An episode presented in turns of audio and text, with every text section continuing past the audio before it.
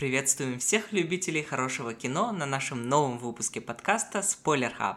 И с вами снова его ведущие Талант и Дима. Да, всем привет! И в этом выпуске мы начинаем нашу новую рубрику, которая будет посвящена лауреатам Оскара в номинации «Лучший фильм». Раз в месяц мы будем обсуждать кинокартины, которые одержали победу в той или иной год. И обсуждать мы будем, как обычно, со спойлерами. Абсолютно верно. Мы постараемся сделать эту рубрику более познавательной и ознакомительной. Мы, конечно, все прекрасно понимаем, что немногие смотрели или будут смотреть фильмы, к примеру, 30-х, 40-х годов, поэтому выпуск можно послушать просто для общего образования или в развлекательных целях, как кому будет удобнее. А первый выпуск в данной рубрике у нас будет посвящен самому первому победителю Оскара в истории, фильму 1927 года «Крылья».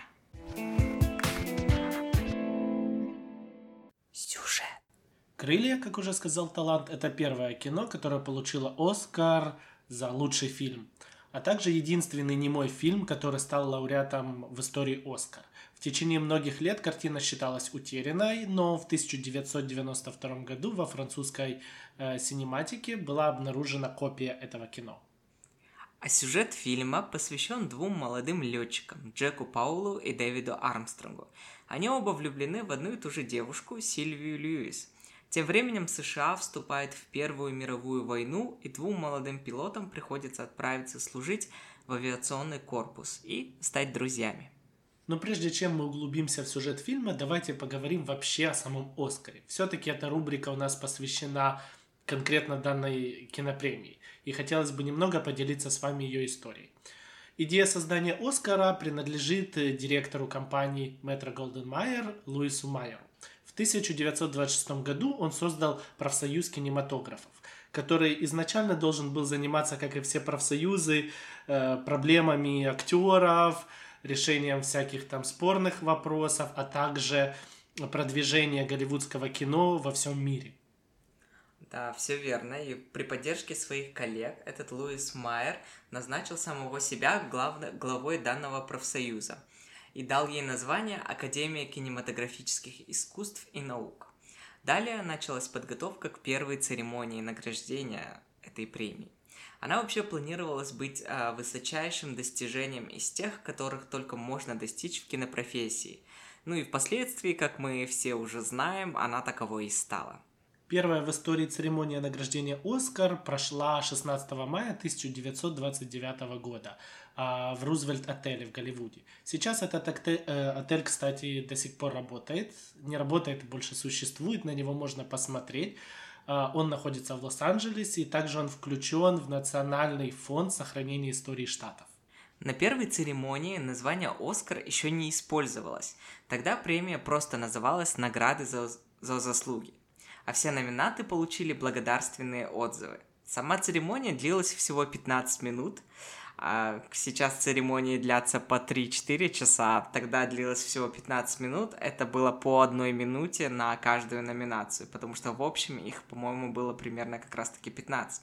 И билет на саму церемонию стоил всего 5 долларов.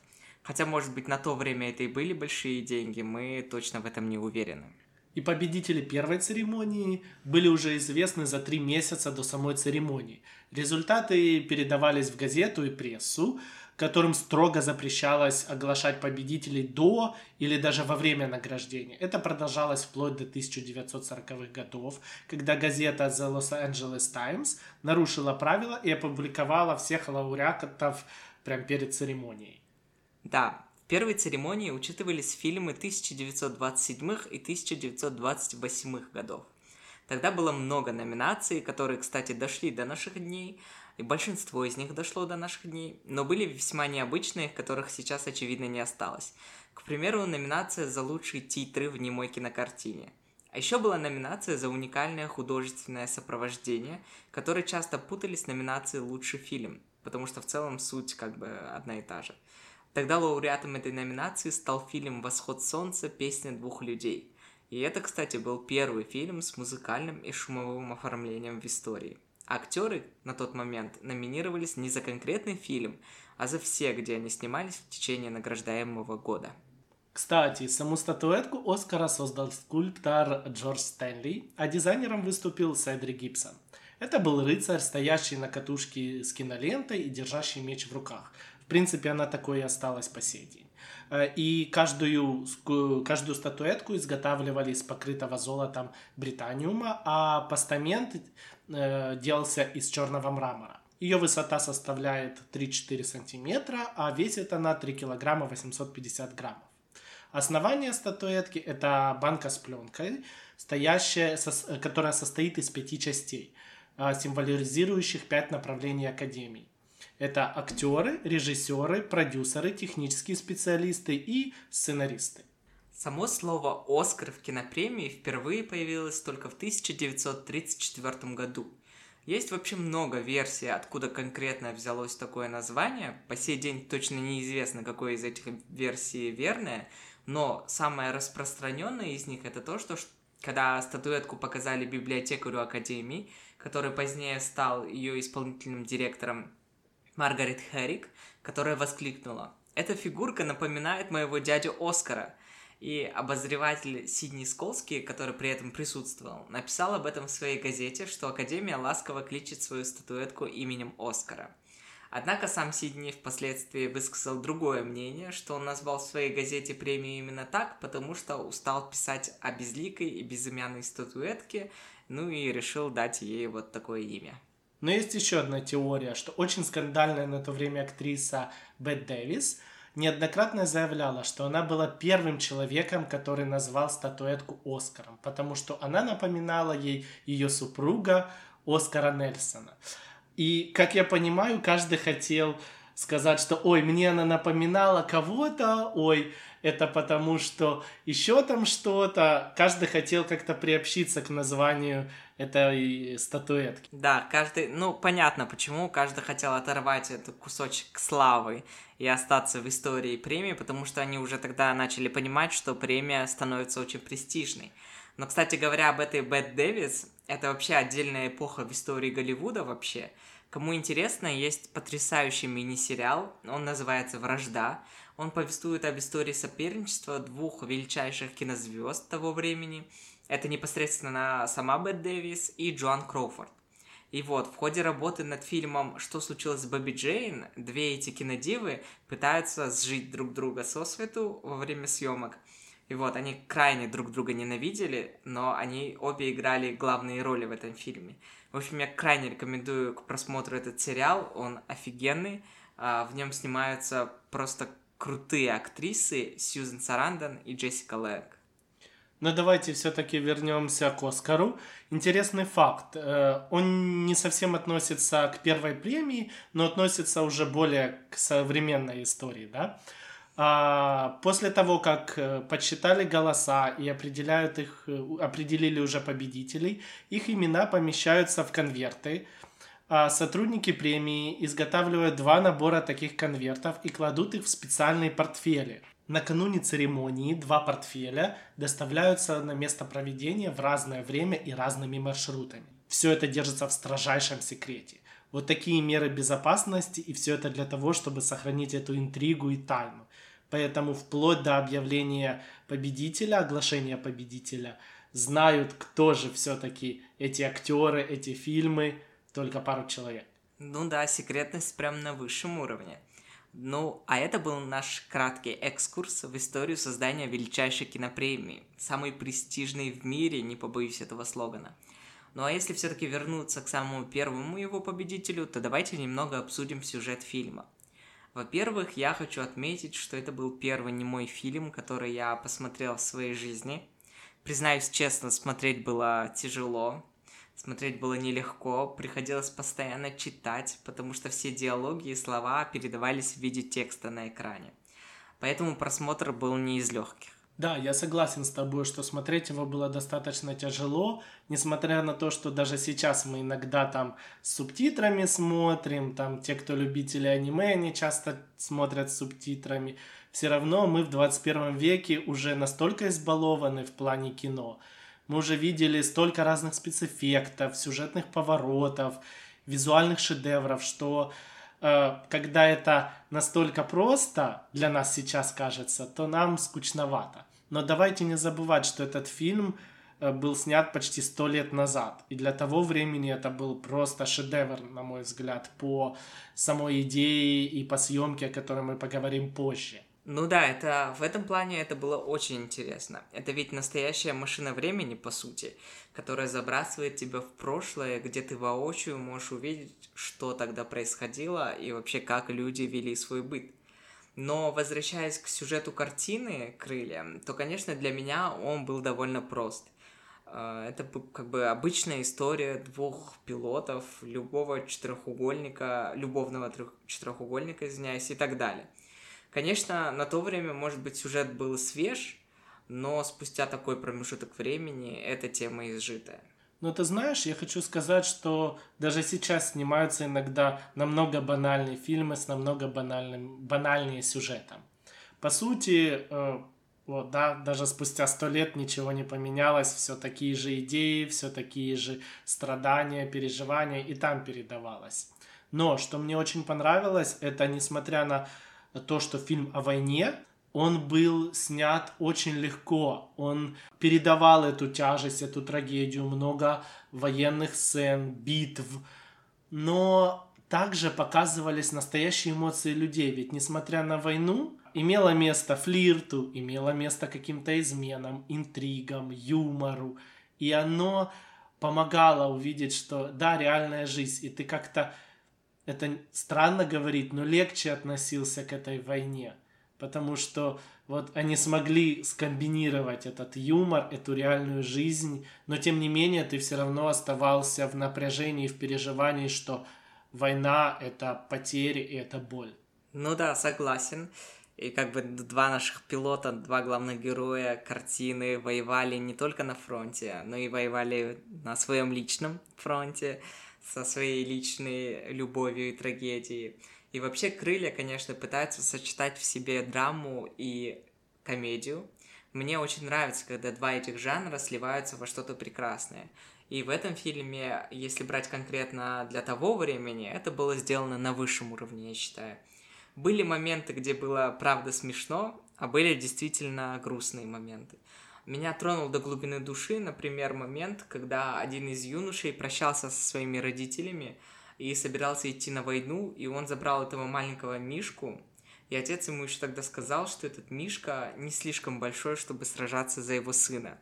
Это был очень трогательный момент. Да, если ты уже затронул про драматические моменты, мне еще запомнился тот эпизод, когда один из главных героев умирает. Это было одновременно и грустно, но в то же время, не знаю, наверное, для нас сейчас это немножко комично, для современных людей, потому что он выглядел очень наигранно, такая гиперболизация. Вообще, это присуще эпохе немого кино, когда мы э, свои эмоции показываем чересчур уж, прям явно.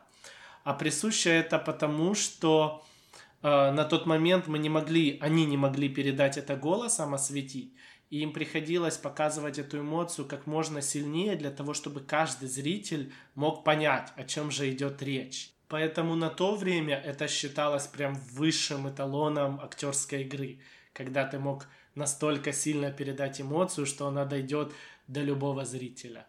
Э, к примеру, если ты удивляешься в кадре, то ты там максимально открываешь рот и свои глаза расширяешь, как их сказать, выпучиваешь свои глаза. Ну да, но нам, как современным избалованным зрителям, смотреть это, конечно, очень непривычно. Однако я хочу отметить, что Оскар появился как раз в тот момент, когда немое кино уходило в закат, а популярность завоевывали картины все-таки со звуковым сопровождением. И, как мы уже озвучили ранее, кино «Крылья» стало по сей день единственным в истории фильмом, который выиграл, выиграл премию. Немым фильмом, я имею в виду. А, есть еще один фильм «Артист», который получил награду не так давно, в 2011 году. Он был снят в стилистике немого кино, однако в нем все равно присутствовали звуковые реплики и музыкальные дорожки. Кстати, возможно, и он когда-нибудь а, засветится в нашей рубрике, кто знает. Да, все возможно, кто знает, но надеюсь, что не скоро, потому что я, правда, наверное, не готов пока смотреть э, немые фильмы или что-то в стилистике немого кино в ближайшее время. Но если все-таки мы вернемся к сюжету фильма, меня еще поразило то, что люди, они такие же, с такими же проблемами, с такими же историями, как тогда, так и сейчас. Например, один из героев фильма Джек влюбляется в Сильвию, но в то же время в самого Джека влюбляется девушка-простушка Мэри, которая весь фильм страдает от того, что Джек на нее никакого внимания не обращает. Она бедная ради него на все готова, она там и крутится, и э, поехала на фронт ради него, все, чтобы быть рядом с ним. А он, ну да, хорошо, хорошо, но по барам ходит с другой. Ну да, бедная Мэри. А, вообще, мне кажется, она один из лучиков света в этом фильме. Но, кстати, был один запоминающийся момент, скажем так. На одном стоп-кадре можно было заметить полностью обнаженную грудь Мэри. Вообще для 1927 года, тем более для фильма, участвующего в Оскаровской программе тех лет, это был просто большой скачок и немыслимое событие. Ого, я этого не заметил ты был более внимательный при просмотре этого фильма.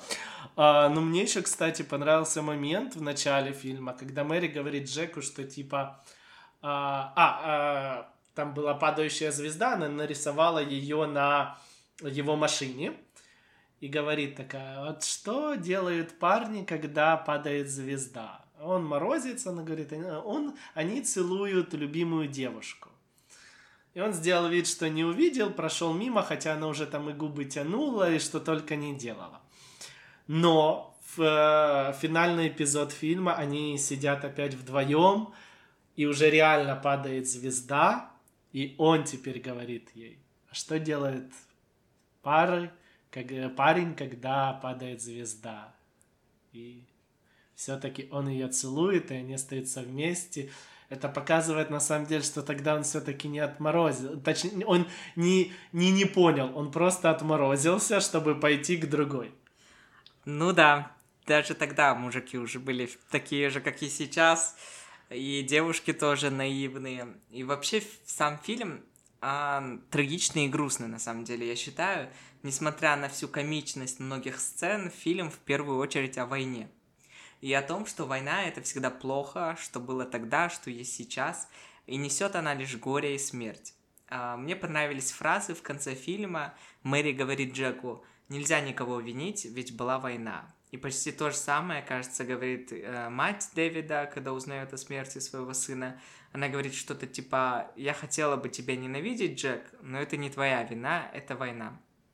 И это очень, конечно, трогательные моменты. Да, согласен. И вот этот момент э, симбиоза трагедии и комедии здесь э, они смогли передать на высоком уровне. Мне кажется, что многие фильмы до сих пор не могут дойти до этого. Обычно это либо в сюр уходит, когда ты смотришь это как комедию, либо юмор вообще настолько примитивный, что никакого отношения там к хорошему кино не имеет либо это просто слезы, страдания и боль. А здесь ты и то ощущал, и юмор был, он просто такой какой-то бытовой, но уместный и достаточно смешной даже в наше время. Но и все же, я думаю, что эта картина а, была на закате этого этапа а, немого кино, потому что уже развивалось э, музыкальное сопровождение, уже начинало развиваться звуковое кино, и это как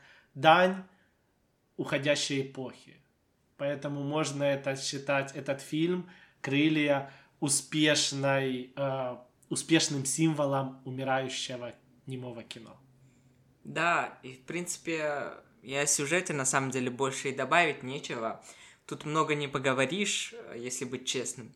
Все же фильму скоро стукнет сто лет, и несмотря на то, что сюжет по-прежнему свеж, стили повествования все равно давно уже устарели. И нам, жителям 21 века, смотреть это тяжело, да и, наверное, в большей степени не нужно. Если только вы не хотите углубиться в историю кинематографа и ознакомиться с первой в истории Оскара лентой, победившей в главной номинации, а, вы можете посмотреть этот фильм. С другой стороны, а, почему бы и нет, никакое знание на самом деле лишним не бывает. Э, но здесь я с тобой и согласен, и не согласен. То, что смотреть его сложно, это правда. Но то, что э, методы передачи устаревшие, я считаю, что многим фильмам сейчас очень далеко до того, как они смогли объединить, мы уже миллион раз сказали про комедию и трагедию, и передать это. Поэтому моя э, оценка за сюжет 9 из 10, потому что это было хорошо даже на сегодня. Вот если бы актеры еще могли говорить, они, конечно, могли говорить, если бы это было звуковое кино, мне кажется, оно могло бы соревноваться в Оскаровской гонке и в этом году даже. Ого, такая высокая оценка от тебя неожиданно. Я поставил оценку чуть ниже. Я решил поставить 6 из 10. Сюжет на самом деле неплохой. Он просто наивный, немножко простой, банальный а, но написано было неплохо. Фильм пытался держать динамику и не уходить совсем уж в скучную нудятину. А, я думаю, не зря его все же крутили в кинотеатрах в течение трех лет. А, значит, людям все же нравилось.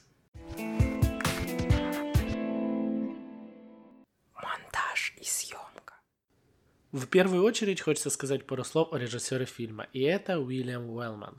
У него на то время имелось очень интересное прозвище «Дикий Билл». И получил он его из-за своего очень сложного характера и строгого обращения с актерами. Там доходило не только до криков, а даже до рукоприкладства, а также имиджа пилота Первой мировой. Он действительно был летчиком-истребителем в Первой мировой войне. Вообще, с непростым характером был человек, это уж сто процентов. Известен даже случай, как его в детстве исключили из школы, потому что он бросил на голову директора бомбу-вонючку. Мне он э, сейчас еще больше импонирует и нравится, потому что я в школе тоже был далеко не самым лучшим. Я когда-то своей одноклассницей выбил стекло в двери. Ну, это уже отдельная история. А, изначально в Голливуде он пробовался как актер, но ему больше понравилась закулисная работа. И «Крылья» — это стал его первый такой большой проект. До этого он снимал какие-то мелкие, малобюджетные фильмы. Ну да, для него, я думаю, это был действительно большой и громкий дебют в его карьере. Но и в целом, я считаю, для того времени режиссер неплохо справился со своей работой. А вот то, что он сам был несносным человеком, это уже другой вопрос. Но его работы завоевали свое место в золотом наследии кинематографа, а значит, человек знал свою работу. Вообще, я считаю, съемка в фильме была очень неплохой. А, многие приемы и операторские трюки сохранились до настоящего дня. А, мне, например, очень понравился момент, когда Дэвид и Сильвия качаются на качелях, и камера качается вместе с ними. А на заднем плане мы видим приезжающего к ним Джека. И вот ракурс постоянно меняется, и он то поднимается выше, то опускается, и мы с каждым меняющимся кадром видим приближающегося к ним Джека.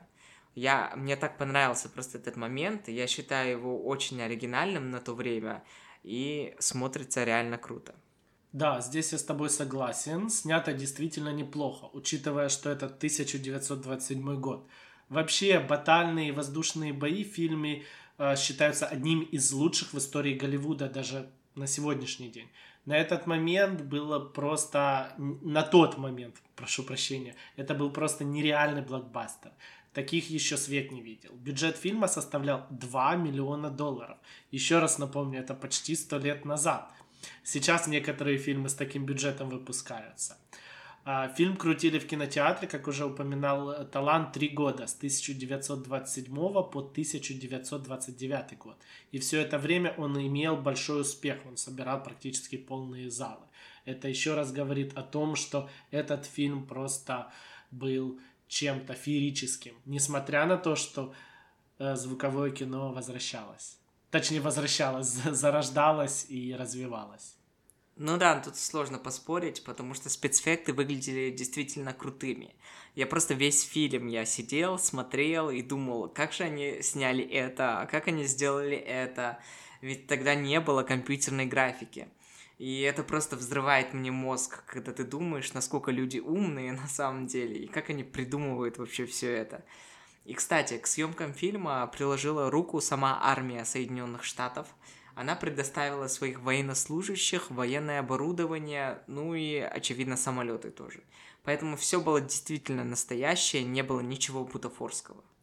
А еще я знаю, что вместо бутафорской крови на съемках использовали шоколадный сироп, потому что в черно-белой картине все равно сложно различить цвет, поэтому сироп, он по консистенции был очень похож. Вообще, многое в фильме выглядело очень реалистично. И даже когда это была бутафория, она все равно была на мой взгляд, качественная, потому что и сейчас и иногда в том же Марвеле я замечаю, или мы смотрели некоторые фильмы вот 23 -го года, которые не попали и, скорее всего, не попадут в наш подкаст, где я прям видел эту бутафорию, это, это ужасно. А тогда ты там иногда не мог заметить, сто лет назад. Ну да, согласен. А, тогда это было реально классно. А, и реально художник-постановщик Ханс Драйер постарался на славу. Вообще нам сложно называть здесь какие-то имена сейчас операторов, композиторов и так далее. Если в предыдущих выпусках мы многих знали и смотрели предыдущие их работы, то здесь очевидно, что мы не смотрели много фильмов тех лет и тех времен, и уж тем более не знаем всех технических специалистов, которые работали над рождением Голливуда в тот период. Поэтому мне как бы не хочется оставлять их в тени, но тем не менее они уже внесли огромный вклад в историю кинематографа и бесспорно оставили свой неизгладимый след. Их работа в крыльях была также оценена по достоинству. Да, и несмотря на то, что всех, кто приложил руку к созданию этого фильма, уже нет с нами, они заслуживают уважения и вызывают восторг то, что они сделали.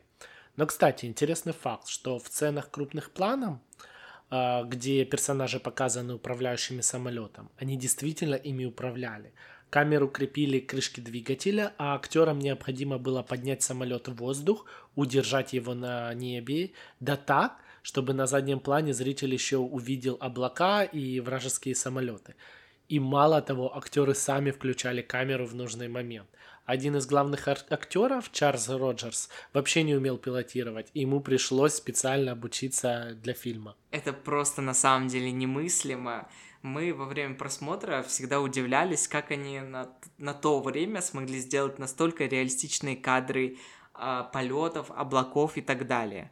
Да, мы причем даже спорили иногда, действительно ли они летят, как это снимали, потому что мы не могли поверить, что настолько они заморочились крепить камеру, действительно взлетать. Мы думали, что это все-таки сделано на Земле, и это просто какие-то модели самолетиков и так далее я был уверен, что это снимали в какой-то студии просто, и потом, я не знаю, вокруг накладывали дым или что-то типа такого, картинки меняли. Да, вот эти вот да, бегущие, да, да, когда да. быстро меняется э, сзади план, да, там эти леса или облака быстро-быстро пробегают. Вот именно, я думал, что это все было именно так, а оказалось, что это все было в заправду это какой уровень профессионализма и вживания в роли. Я, если честно, сомневаюсь, что в настоящее время актеров бы стали обучать пилотированию самолета только ради фильма.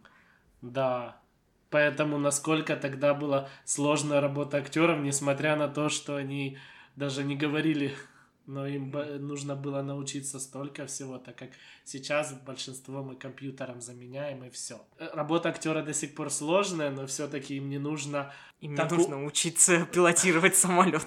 Да, пусть скажут спасибо. А с другой стороны, я думаю, что тогда тоже можно было придумать что-то другое, вот даже как мы представляли, когда смотрели, что они сидят, что там сзади быстро меняется этот э, план какой-нибудь и все. Но, наверное, режиссер хотел передать эту, эту реальную картину, чтобы она была как можно больше реалистична. И он молодец, он с этим справился, что мы ломали голову. Ну, если один из актеров уже умел пилотировать самолет, то, в принципе, почему бы и нет? Ну а вообще удивительно, что актер умеет пилотировать самолет. Это лишний раз доказывает, насколько в то время все было связано с войной.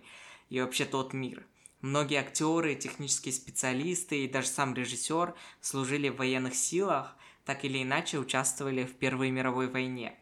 И я думаю, отчасти благодаря этому им всем и удалось передать эту атмосферу в фильме. Да, к сожалению, история всего человечества крутится вокруг войны, да. Даже сегодня мы живем, и мир ощущает это. А, но согласись, э, именно в то время это было особенно тяжело из-за того, что это была Первая мировая война, история никогда с этим не сталкивалась, и через такое короткое время началась сразу Вторая. Но давайте вернемся все-таки с тобой, вернемся, я тебя уже на вы, а, к фильму.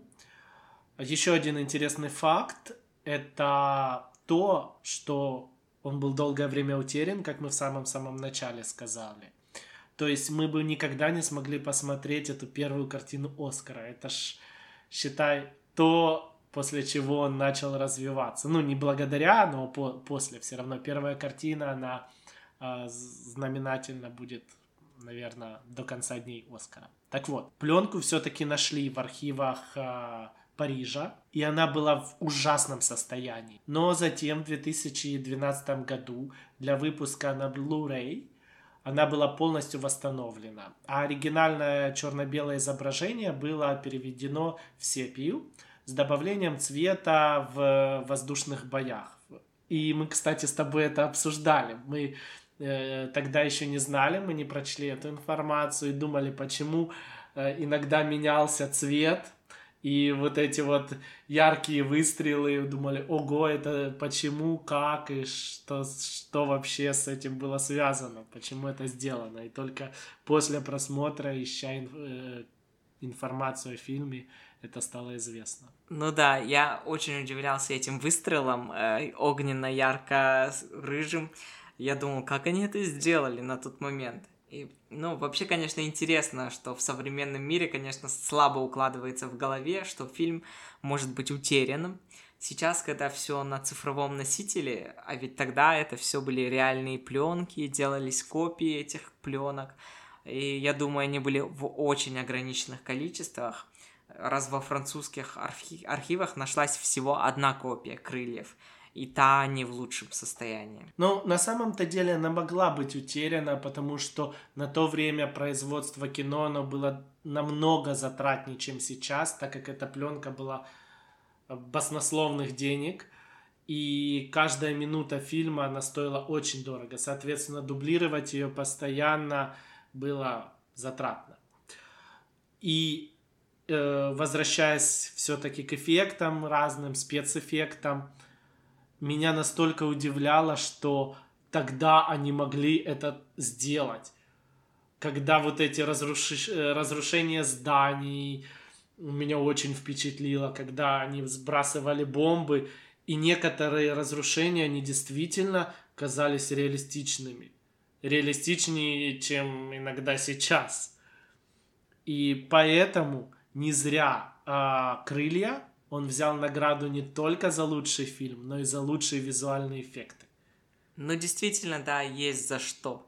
Поэтому от меня, наверное, фильму уйдут 8 из 10, конкретно за монтаж и съемку ставлю такую высокую оценку не потому, что я был в каком-то полном восторге от картинки, а потому что именно то, какие эффекты и какую съемку они смогли воспроизвести и создать для того времени, мне кажется, это был реально фурор в индустрии кино. А я поставлю 9, как и за сюжет, потому что это сделано сто лет назад. Но мы, тем не менее, не могли э, понять, что это, где это спецэффекты, где это реальность мы с тобой спорили. Заслуживает девятки, на мой взгляд. Актерская игра. Думаю, в данной категории я буду немногословен на самом деле. Конечно, скрывать не имеет смысла. До просмотра и изучения материала об этом фильме я не знал ни одного из актеров. Хотя, к примеру, та же Клара Боу которая сыграла Мэри, является просто легендой немого кино и первым секс-символом Голливуда 1920-х годов. По сути, на то время она была у всех на устах и у всех на экранах. Как сейчас Марго Робби, например. И к выходу фильма «Крылья» она была уже очень популярна. Ну да, я, как и ты, никого не знал до просмотра этого фильма. Но раз ты заговорил уже о Кларе, то мне она показалась слишком гиперболизированной. Да, мы уже говорили о том, что это был верх актерского мастерства, но здесь она иногда не в попад это делала.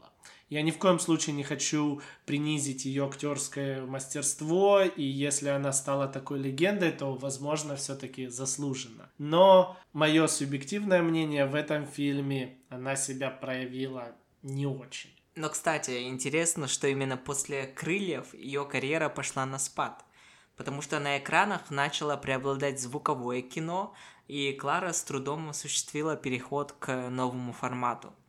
А, так как она все-таки привыкла к игре посредством выразительной пантомимы, то в новом кино ей приходилось как бы и говорить, и следить за своим голосом, а в некоторых картинах ей даже приходилось петь.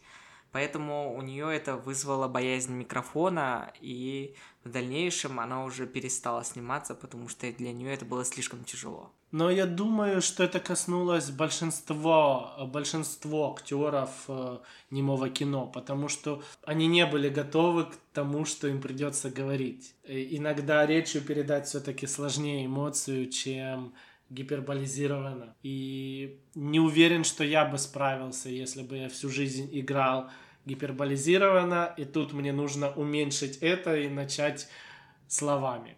Если вернуться все-таки к фильму, то на фоне Клары роль актрисы, если я не ошибаюсь, то Джор... Э, Джабина Ролстон. Да, спасибо, что подсказал, у меня вылетело из головы прям. Которая сыграла эту Сильвию, совсем сведена к минимуму. Казалось бы, в этом фильме Сильвия должна э, блистать на уровне Мэри, так как она здесь такая вся сердцеедка, такая вся секс-символ. Но она не так часто появляется, да, я согласен. Ее совсем как будто бы отодвигают на второй план. Но интересный, кстати, факт, что Джабина Ролстон и Ричард Арлин, это актер, сыгравший Дэвида, поженились после фильма. Э, но мне из главных актеров именно Дэвид не запомнился особо. Больше вызвал симпатию персонаж Джек. И актер, который его сыграл, э, его звали Чарльз Роджерс. Он был еще джазовым музыкантом, кстати, по совместительству с актерской игрой. Ну да, он, кстати, показал себя более живым, э, что ли, в этом фильме, не знаю, как, как это передать. Особенно запомнился момент, когда он пришел к родителям Дэвида и уже после его смерти э, и заплакал. Это это действительно затронуло, он смог это передать. Несмотря на то, что у него тоже есть некое это преувеличение актерской игры. Мы сегодня очень много говорим да. про преувеличение, но это одна из э, часть, основных частей актерской игры в то время. Он все равно смог лучше всех передать. Вообще, слишком много актерскую игру здесь на самом деле не обсудить все-таки актеров, известных на то время, сейчас почти никто не знает, поэтому и обсуждать их как-то сложно. Ну а в целом актерская игра, как мы уже отметили, была очень типичной для немого кино, хотя от этого не менее плохой на самом деле.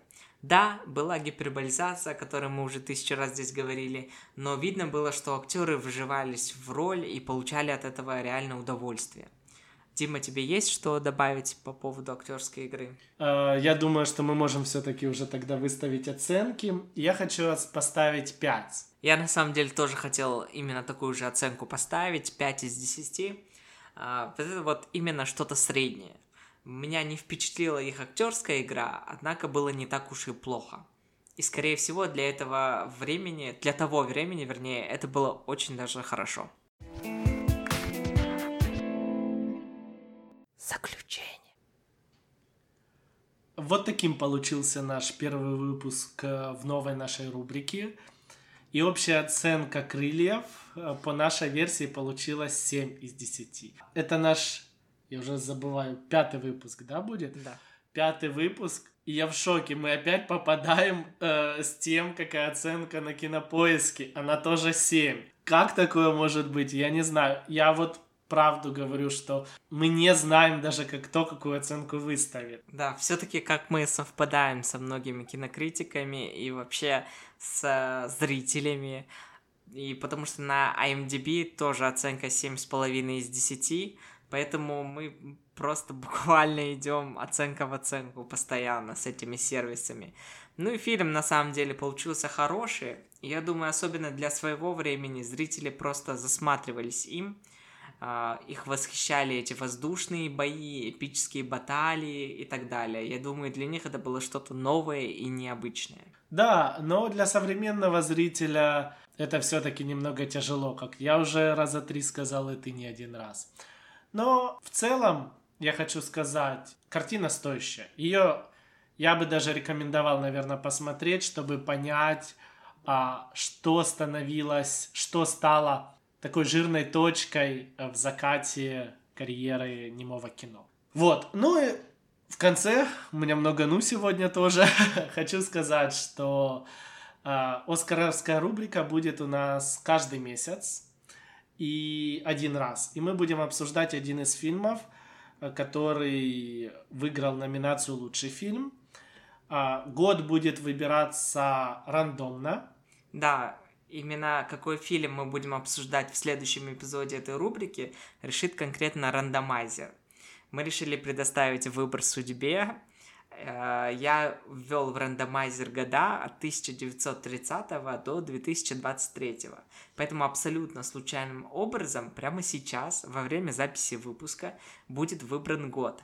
И фильм, который победил в этом году, и станет звездой нашего следующего выпуска рубрики, который выйдет уже в феврале. Итак, надеюсь, что это будет не слишком старое кино. И год, который нам выпал, 2002. Ну, в принципе, нормально. Я не помню, что это был за фильм в том году. Да, а кстати, это может быть «Властелин колец», но я не уверен. Теперь нам надо проверить, какой фильм победил в этом году. Дайте мне, пожалуйста, минутку. И Google, Google, Google. Так, и лучшим фильмом а, в 2002 о, в 2002, простите, году стал фильм «Игры разума». О, ты смотрел этот фильм? Игры разума нет, я не смотрел, поэтому для меня это будет э, новый фильм. Ну да, а поговорим. Э, я смотрел этот фильм, но я смотрел его, наверное, как раз в 2002 году, и я уже слабо могу о нем поговорить, мне нужно будет его освежить в памяти.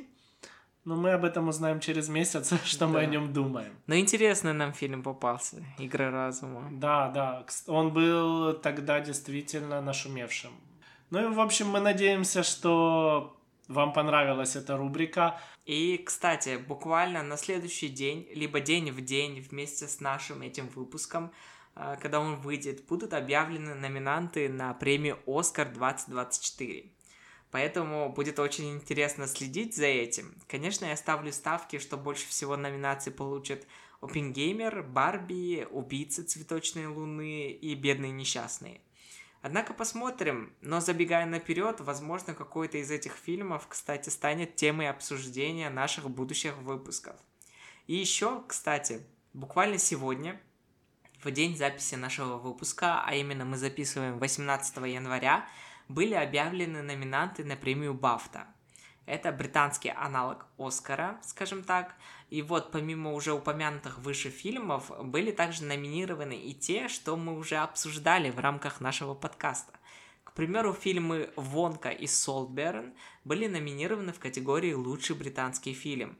Актеры из Солберна, а именно Барри Кеоган, Джейкоб Элларди и Розамунд Пайк, были также номинированы в своих категориях. Помимо этого, «Побег из Курятника 2» был номинирован как лучший анимационный фильм.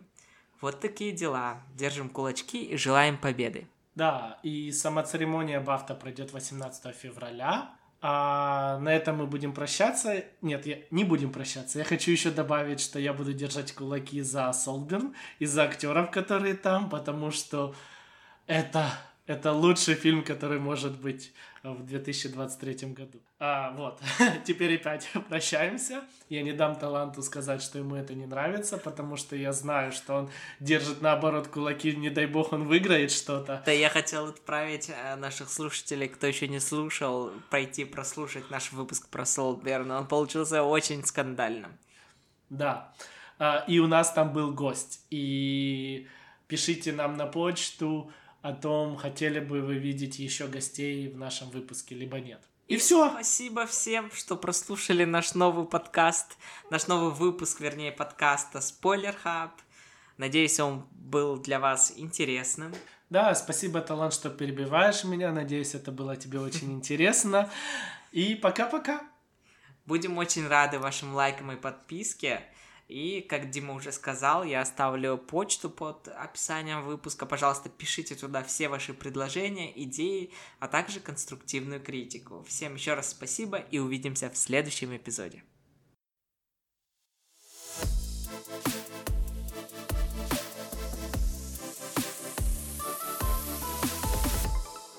Спойлер.